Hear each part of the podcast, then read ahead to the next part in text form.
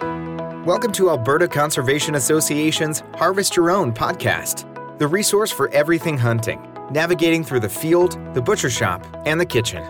Life is all about great food. Let's get started.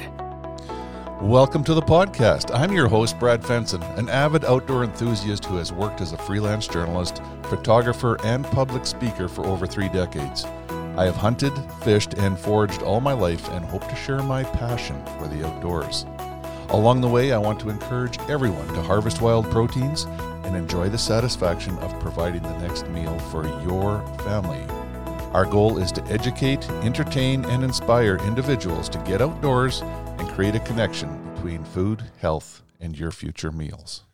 Welcome to Harvest Your Own. Today we have a special guest from southern Alberta that uh, is a young lady but has a significant amount of hunting experience, and that comes from growing up in a hunting family. Uh, Hannah Marthaler, welcome to Harvest Your Own. Thank you. Uh, you have had an interesting life. Uh, you're not that old, but uh, where'd you grow up? Um, so I grew up in southern Alberta. I grew up actually on a farm, and my parents raised birds all my life. So I've been around hunting and the hunting community since I was a little girl.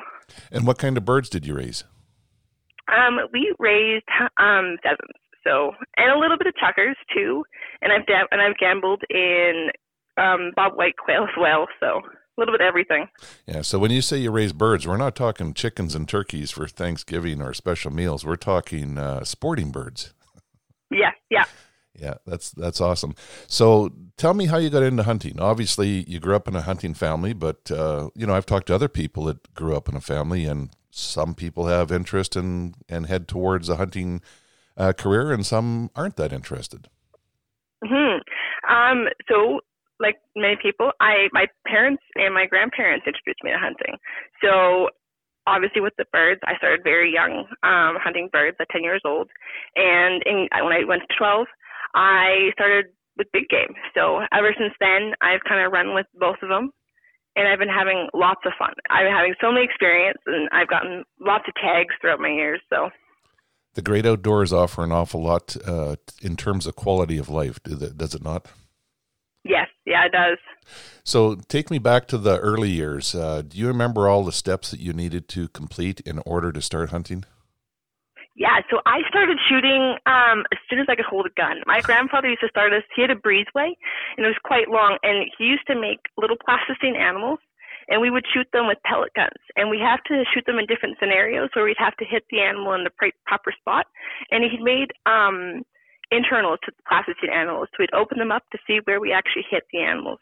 So it was a fantastic start for like really little us to figure out where we're supposed to hold on different animals. So that's how I started shooting and figuring out. So I started with big game first, and then we just moved up and moved up to different calibers and different kicks. So I had a really fantastic start into shooting. That is actually very cool. I've never heard a story like that before, but uh, I would love to learn from your grandpa how to make the plasticine animals for our girls yes. and other people.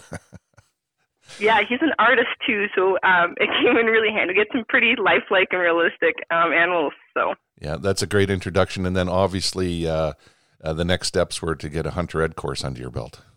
Yes, yeah. So I did a hunter ed. I actually got offered it through my school, so that was pretty easy for me. And how was it in school? Like, tell me about your class and how many people were engaged in it and interested, yeah. and others that were just there to sort of get a credit. So, um, actually, it was an after-school class. So I believe I was in grade six, and we I we had a pretty good group. We had about 30 or 40 kids in our group, and we'd all come after school, and we'd spend I think half an hour after school and did it. So we did after we did it in a long ways because we were just young. So we did it in a I think a two weeks or something like that. But um, it was fun. We he did um, daily classes, and we would do things. We wouldn't just read the book. He, we would reenact stuff like gun safety, and we would he would go through all and he'd bring in he'd bring in antlers and he'd bring in hides and he'd show us how to do things. So it was really fun. It was really hands-on experience for myself. So i was yeah. very lucky to have that offered. You know i think we're very fortunate in alberta to have some incredible hunter ed instructors and i know that there's an online course for people that live remote or don't have time or can't get to a classroom but from what you're telling yes. me you'd highly recommend if people could take a classroom course to do it.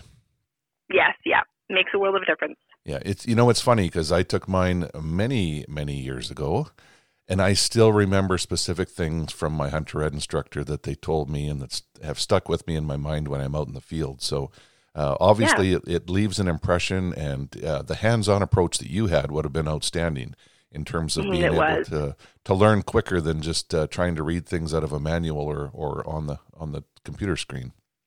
Yeah. So, how many of the kids in your hunter ed class actually started hunting? So, a lot of them, I believe. A lot of them started hunting and then kind of faded away as we got more into school. But there's a handful of us that all still do it every single year as much as we can. So. Yeah, and the other good news is people that take the Hunter Ed course understand hunting, so they're always going to be uh, understanding or a champion for for other hunters that uh, have carried on, even if they don't. Hmm. So let's go back to your early hunting career. You uh, shoot the plasticine animals, and uh, I'm guessing one of your first experiences had to be with either a pheasant or a chukar or something. Yeah. So um, it's kind of hard I, I have had an opportunity to shoot a lot of birds over the years. so I actually I don't so I went on hunts, bird hunts, but I don't think I actually got one when I was young until I was older. But I believe my first animal was a white or sorry, a mule deer. I believe it was my first animal was a mule deer. Oh, nice. Uh, yeah. buck, buck or a doe? Uh, buck. So I got an opportunity to partner tag with my grandfather on a mule deer tag. So you know that's pretty special. I don't think uh, not everyone would know about this, but there's certain licenses that you can partner on, and uh, you know, obviously your grandpa had uh, a soft spot spot in his heart to get you out there, and he gave up his mule duck uh, mule buck tag after gaining all that priority. And uh, tell us a little bit about the hunt. Um, so my very first hunt, I kind of had a little bit to expect. I, I've heard stories before, so I was very excited. And we were coming up on this buck that we had seen, and we accidentally went. So he, we knew he was in some of our bushes, and we actually went up too far ahead of him. So we pushed him out to the side, and luckily enough, it was quite heavy in the rut. So my grandpa rattled him, and he stayed. He stood put for a very long time, and gave me a chance to get down out of my stomach and get into a prone position and put a good shot on him. And it was a one-shot kill. And it was a fantastic opportunity. Like it was, it was couldn't have gone better for us. Um, because I was I thought he was going to blow out of the water and he was going to run off to the different um, property. So he he gave me just enough time to get down on my stomach and get into prone position. And obviously, I've been shooting so much um, as a kid that I knew where to put him, so there wasn't so much talk or coach about where to put the bullet. But a lot of it was just breathing because there was a lot of adrenaline coming through us because we were trying to get ahead of this buck. We pushed him out and we were trying to get back on him. So the excitement. It was it was really fun. It was it was really exciting too for a little twelve year old me. So oh, it's exciting no matter how old you are. you know, I yeah, think that's yeah. why why many of us keep going is because it's uh it's that I don't know if it's a surge of adrenaline or excitement or just the experience that keeps us coming back for more throughout our whole life. So. Mm-hmm. That sounds like it, it created a bunch of memories that are going to stick with you forever. You're probably telling me about that and, and picturing everything that went on again. Yeah, yeah. So, when did you shoot your first bird? Um, ha- so we do a number of competitions throughout the year. So I'm pretty sure I shot my first bird around 12 or 13. So I, I did I was I was on a lot of hunts because I wanted to watch the dogs and learn how to run the dogs and stuff. So I did go on a lot of hunts just to watch, and I was also the camera person from a young age too. I was I was in charge of taking pictures for everybody. Um, but I don't believe I hit my first bird till 12 or 13, and that's when we got a little more into shotguns because um, it is it's a way different thing to shoot shotgun than it is rifle. So it was hard for me to comprehend a swing. So I was a little bit older till I hit my first bird. And you'd practiced holding steady on the plasticine all your life, and now you had to keep moving and stay ahead of things. Yes, yeah. So I found that quite a challenge um, until we got a little bit um, did trap shooting and we did a little bit of shooting at the house and waterfowl. So it took me a little bit to get that. So and, and shotguns are heavy to be holding the whole day and then having to swing at multiple birds. So. Oh, absolutely. Um, I got. I have to ask this question. What do you think is uh, more rewarding for you, running the dogs or actually shooting a bird? For me, actually, it's running the dogs. Right. Um, I I love them, and especially seeing your own dogs that you trained yourself. It's it's people treat them like their children, and they feel and they see them as their children. So it's the most proudest thing you can see when a dog walks up or a dog flushes a bird and someone hits it and they do a beautiful retrieve to hand. It's it's it's amazing. Yeah, and I bring that up because there's lots of ways to get interested in hunting. You know, people can come along or join other groups and learn how to train dogs, and there or take pictures. But there's there's lots of ways to generate excitement from a hunting experience and being out in the field.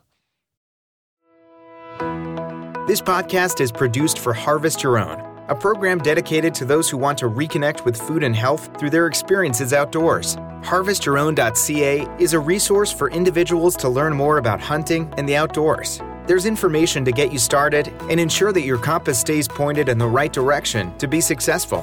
Where's your next meal coming from? So, when did you start hunting waterfowl?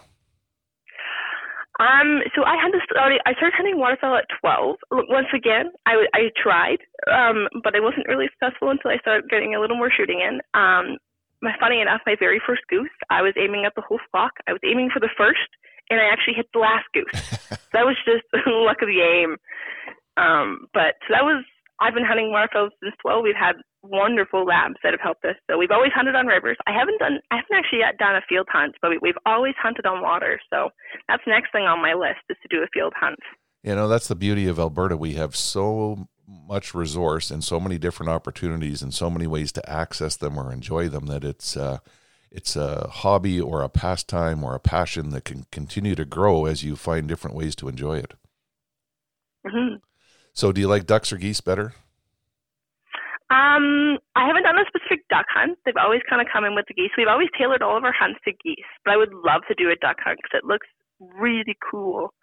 Um, so that's now that's one thing on my bucket list is to do a hunt specifically tailored to ducks. But I do love geese. I love when they and when they do the dip. That's my favorite thing to watch them do when they dip to come in closer. Oh, um, whiffling their wings and turning upside yeah. down, and oh yeah, it's so exciting. And they generate so much speed. Sometimes they come over you, and you think you could stand up and shoot them, but you you basically have to watch them go by because they're like a jet engine. Right, yes, right yeah. by you.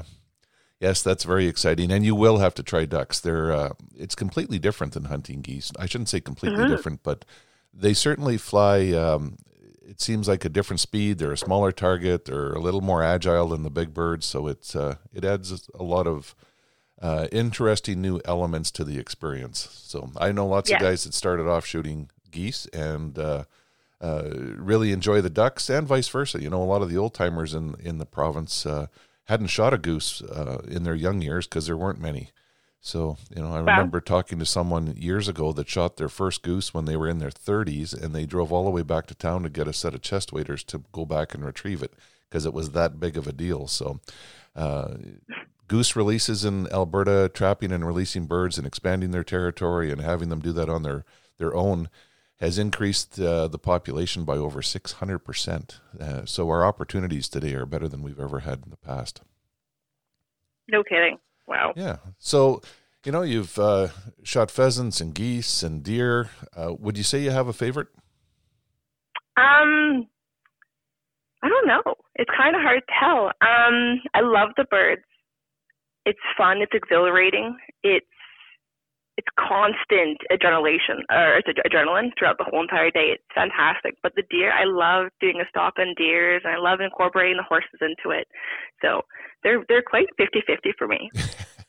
I, I know it's a tough question, and if someone was to ask me what my favorite was, it would change daily. But I ask it because there's there's probably some young ladies out there listening that are like, "Well, I don't know where to start." Um, you know, where would you suggest they start? Um, honestly, birds. Birds are some of the most best introduction you can do. Um, it's it's a social too. Bird hunting's not just for hunting; it's a social. So you can talk, you can watch the dogs. There's there's always a fantastic lunch in between. Um, you get to get you can go with friends. It's a fantastic introduction. It's there's lots of action. Yeah, there is, and yeah. there's not. It's not just sneak up on a deer or here's one shot or here's one deer you can shoot. There's multiple different chances throughout the day to get something. So I've often said that uh, after the deer season and hunting day after day after day and then firing a single shot, I often need to go bird hunting just to to get some more shooting out of my system and pull the trigger a bit more. Yep, yep. And my wife would agree with you 100% on the birds. Like she's been out big game hunting, but uh, she's a very social person and she loves being able to talk and laugh. And, you know, uh, the bird hunts for her are as much a, so- a social experience as it is a hunting experience. So, time's marched on. You've shot mule deer, you've shot birds. What other licenses have you had over the years? I've actually had horrible luck with licenses, but um, yeah, I've always just done. I I had I actually got my I've had two mule bucks. This is my first bull moose I've ever gotten to to a chance to hunt on. I've had cow elk tags in the past, but this was my first cow elk that I've got. Um, I definitely have some cool tags coming up in the spring. I want to do so. I'm going to do a cougar hunt this year, hopefully, and I'm going to have a spring bear coming up as well. Hopefully, get to go on those and hopefully get something. And trying to do as much birds. I've gotten sharp-tailed grouse before, uh, chukars, quail. I've, I have lots to do. I have lots on my bucket list I'd like to achieve. So that's definitely something moving forward. Have you ever had a whitetail tag? Yes, yeah. So it, it, a lot of it is is the regions where we live. Uh, where you live, uh, you know, you have to draw for almost everything except a whitetail. Yes, yes. Which makes it a little more challenging. Whereas people that live further north or up in the uh, foothills or different places, you could buy multiple tags. Uh, that certainly changes the game, but it uh, it's a good message to to share because you know I guess if you were able to travel, you could go somewhere else to buy an elk tag every year or to uh, to hunt other species as well. Hmm. So you were alluding to having a bull moose tag, elk, and everything else. We should take a step back and talk about the tags that you acquired this year. yes, yeah. Um, so my bull, it was it was really fun. So I was very surprised to get this because usually around our area it's a good nine year wait, and I got it in a five year priority. So that was really unexpected for myself. So we weren't really ready for it. So we had to get planning because it is a hard walk to do bull moose they are quite far in the mountains. So we have a really good friend of ours who has horses. So him and I went off and we spent a good like 12 hours a day for about five days, and we and we rode all over the country in there trying to find things. So unfortunately, we did not find a bull moose, but there was lots of signs in there. We did see cow and calf pairs, but other than that, unfortunately, we didn't see a bull moose. But right. it was a very fun experience for me to go at least looking for these animals. I've never had a chance to look for bull moose before in my entire life, so it was fun to run around the horses and um, hunt the different species. And I got to see so many different things up there. I got to see um, elk up there. We saw well, obviously we we came across so we sat down the one day just to see what something would come across us in a swamp, and we watched some really hot does apparently walk right near us because we had some bucks like following the trails super close to us within like 30 yards. It was fantastic to watch the different animals because it's, it's way different than how they act in the prairies than when they do in the mountains. So it was a really fun experience for myself to see that. So.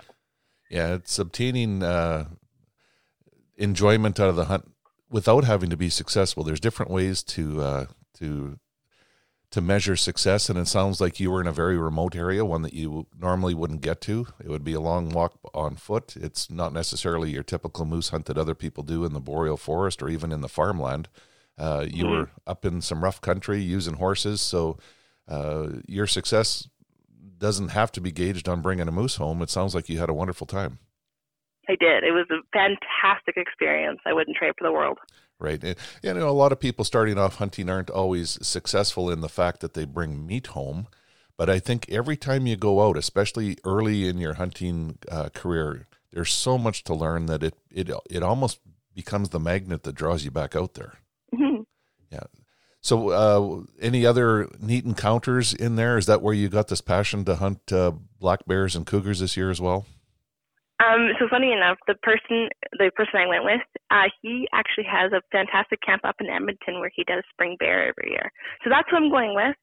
Um, but we didn't see any bears, luckily, but there was a big old grizzly rocking through there. We did see the tracks because it was warm enough that they were kind of out and about. Um, but luckily, we didn't come across anybody. But um, other than that, we saw just your regular animals out there. We didn't see anything too crazy. Um, after that, I went up with him to go get his um, bull elk actually and his cow moose, and there was wolves up in that area, so we got to hear some wolves, and that was really cool for me. Um, and was he successful in his hunts?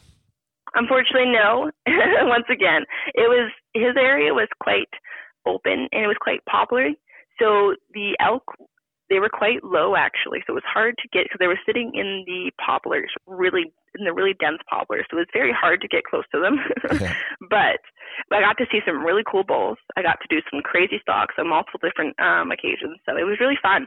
And one of his friends did actually end up getting a bull elk, so I got to be part of the packing out and the quartering and how to get everything on horses because I've only ever done it on the prairies where we can load the whole animal into a into a vehicle. So this was really neat for me to be able to do it, like quarter it up properly and fit it all into game bags and take it out of the mountains. That was really fun. Yeah, and I think it's easier to learn that stuff having someone with experience there to show you the ropes and walk you through it and help you do it, but but also to pick up a knife and participate yourself. Mm-hmm, yes, it, it was. I've I've been lucky to have like a crazy amount of mentors throughout my life that helped me through birds and deer and anything that I could ever like shooting. I've had amazing mentors throughout my whole entire life to help me through it. This podcast was made possible by Alberta Conservation Association and the Harvest Your Own community. If you're interested in harvesting your own food, there's a comprehensive collection of information. To gain insight and knowledge, head to the field, harvest your own protein, prepare it, and taste the results. HarvestYourOwn.ca is a library of information from getting started and geared up to processing, butchering, and cooking wild game to make the connection between health and food. You know, and that's probably uh, a question I get quite often is, you know, how important is a mentor? For me, it was it was a make or break. Especially when you're learning, you can make little mistakes, but a mentor can help you and he can help you teach you the way that he does it. And not every mentor does the same. So if you have multiple, um, my mom calls it a toolbox. So you take everything and you put it in your toolbox and you take what works for you. So I've had lots of mentors show me different things, and I've taken all of their advice and I've made it and I've tailored it to what works for me. So. Well, it sounds like you've uh, been very successful with your approach. Uh, let's continue on with your year of uh, year in the field, and you had a late season cow elk tag this year. Yes, I did. So, um, unfortunately, this year it was really warm in the last couple weeks of the cow elk season. So it was a little bit of a struggle to get elk close enough. So once again, we sat on the horses and we rode up high up in the mountains this time. And we were lucky enough a lot of a lot of locals said that the herd had moved on um, south. So obviously they're not all in one big herd. So we were trying to see if we can find some of the little herds around. And we rode for I believe two hours. We rode for two hours in some really deep snow in Pincher Creek. It is crazy windy, so it blew all of the snow and it drifted it up to the high and top of mountain peaks. So we blew through like three feet of snow just to get up to where the elk were. Um, so we were very we were we were actually just glassing around and we seen an elk actually on the horizon. So we kind of got a little bit closer, but unfortunately she's about 380, so it was a little bit too far of a poke for what I was willing to do with all the bush around. So we tried to get a little bit closer. And we got on the on a little hillside and we knew they had moved into the really deep spruce. So we were kind of just walking, we were trying to make a game plan on how we can get a little bit closer to them. And actually out of the corner of my eye, there was a little clearing, probably within it was probably the only clearing in the 50 yards of the whole trees, and I could see this little cow elk sitting underneath a tree, just bedded down, and I was like, no way. So I got down on my butt and I pulled out my binoculars and I was looking, and she was perfect. There was nothing in between the trees. There was no sticks, no spindles, and she was only about 170 yards. So I was like, this is fantastic. This is probably my only chance to get a shot at an elk right now. So I took it and it was a good shot. She walked maybe 10 yards away from her bed and she laid down. So I was very lucky just to catch the one elk out of the corner of my eye because there was no way we were going to get down there try to get a proper shot in those spruce and poplars. It was so thick. So I was very lucky to just see her. Yeah, you got to pay attention to everything around you. You never know what you're going to catch out of the corner of your eye or even passing behind you or something else. So uh, that talks a little bit about the experience and good mentors you've had as well to to keep you on your toes. Yes. Yep. And how much work was it to get that elk out of there? Um, luckily enough, it was a younger elk, so she wasn't super big, thankfully, because we had only brought the one pack horse with us. But um, he is a big draft cross, so he he packed the whole elk by himself. Holy! And it was quite steep, unfortunately, because it had been so warm. The snow had been really slippery. So we walked the horses um, for about 200 yards. We walked the horses just down the mountains, just getting them off that slippery snow. And we found a quad trail actually back through there for the summertime. So we got on that quad trail, and it took us right back to the gate. So it was it from a two hour ride turned into a 45 minute ride with the elk. So it was, it was a fantastic um, place that we shot her. So it sounds like a fantastic experience and a fun day in the field. Yes, it was. And uh, what did you do with the elk when you got home? Um, so we actually butchered her the day that I got her. So we butchered her up, and we gave half to my mentor as well because he he spent a lot of time with me this year. Um, so we gave him some of the meat to say thank you. And it was a really easy process. The whole family, when we do processing, we the whole family gets on our table and we do it all together. So we have people have different jobs, and then it goes by super quickly. We can get animals done super quickly. So yeah, yeah, it was really easy. We do the same at our house. We call it game night at the Fensons. So no board games, but uh, it's it's uh, cutting up wild game and sharing it, and everyone enjoys it and laughs and giggles and has a lot of fun. Uh, uh, it actually brings some closure to the hunt for you too, does it not? Yes, and growing up, I helped my dad and my mom process game, so I already was quite knowledgeable in the muscle groups and where to split things and trimming. So it gave me a little bit of knowledge too when I was younger, how to do processing and how to split the hinds off of the and the shoulders off of the animals. And so it was it was pretty nice growing up with it. Yeah, it's nice to learn all those things and being able to do it yourself certainly saves you a ton of money because, uh, you know, it's nice to be able to use a butcher if you don't know, but if you can do it yourself, uh, you know exactly what the cuts are, what you're getting, you can trim it the way you want, and it uh, it's just a little bit more enjoyable when you have that first meal. Yes, yes. So, have you cooked any of it? Um, we haven't yet. We're just letting it rest right now because we did. So we did try to cook some of the backstrap, but unfortunately we cooked it a little bit too early. So it was a little bit chewy. So we're letting everything rest um, before we start using any of it. Oh, good. Now it sounds like a a very exciting year and a hunting career. Yes, you, it was. Do you have any advice for uh, other young ladies that are interested or showing any interest at all in getting into hunting? Yes. Um, don't be afraid to do it. Get into it. If you find the good mentors, they will mentor you through everything. Um, if you want to start, there's lots of opportunities out there now that have mentors that they will giving you mentors and they'll give you hunts to go on. So don't be afraid to do it. Jump into it. A lot of these people are fantastic and they're willing to give you a bucket full of knowledge. So yes, yeah. we are very lucky, and it sounds like you've been. Uh, uh, very lucky to have some great people influence you in your life from an early age, your own family and friends, and uh, I think that's what the hunting community is about. It's what makes it so special is that you talked about the social aspect of bird hunting, but being able to share a passion with other people around you uh, is is special, and sometimes you don't get it from other things in life. Do you have a favorite wild game recipe or meal? Um, so funny enough, it is it's not really a meal necessarily, but my mother makes a fantastic pheasant dip we call it. So that's probably one it's been a staple in our house since I could remember. And all it is, if I'm not wrong, it's like cream cheese, it's chopped up pheasant, it's like grated cheese and some other and I think it's salad spices and stuff. I'd have to get the recipe for you, but and it's all melted in the oven and you serve it with chips. And that's been a favorite in our whole household, and we introduced it on mentor hunts and within hunts for um, friends, and everyone loves it. So. Well, I'm getting hungry just hearing you talk about it, and you serve it hot, do you? Yes. Yeah. Yeah. Well, very good. Uh, thank you very much for sharing your experiences, your life journey into the hunting world. Uh, yeah, I think you're an inspiration, and uh, people that don't have friends or family to help you get started shouldn't uh, keep you from getting out there, taking Hunter Ed. There are ways to find mentors if you don't have one, and I think that's a really important message to send to people. Is uh, you know, Hannah, you've you've been fortunate that you had people all your life, but uh, people that uh, don't know where to start, going to uh, the Alberta Hunter Education Instructors Association and taking a Hunter Ed course will will certainly put you in the circles of the people that are going to step up to to to help anyone that shows an interest. Yes, thank you very much, and uh, thank you for sharing your message on Harvest Your Own. Thank you. We hope to inspire people to reconnect with nature and appreciate where your food comes from by harvesting your own.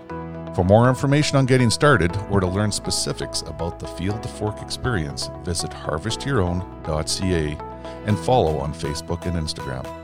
Check back often for new material, recipes, and videos that are posted regularly. Please subscribe to Harvest Your Own podcast and take the time to rate and review the show to help us build a dedicated core of passionate hunters as our regular audience. Until next time, embrace the outdoors and all it has to offer. Thanks for joining us.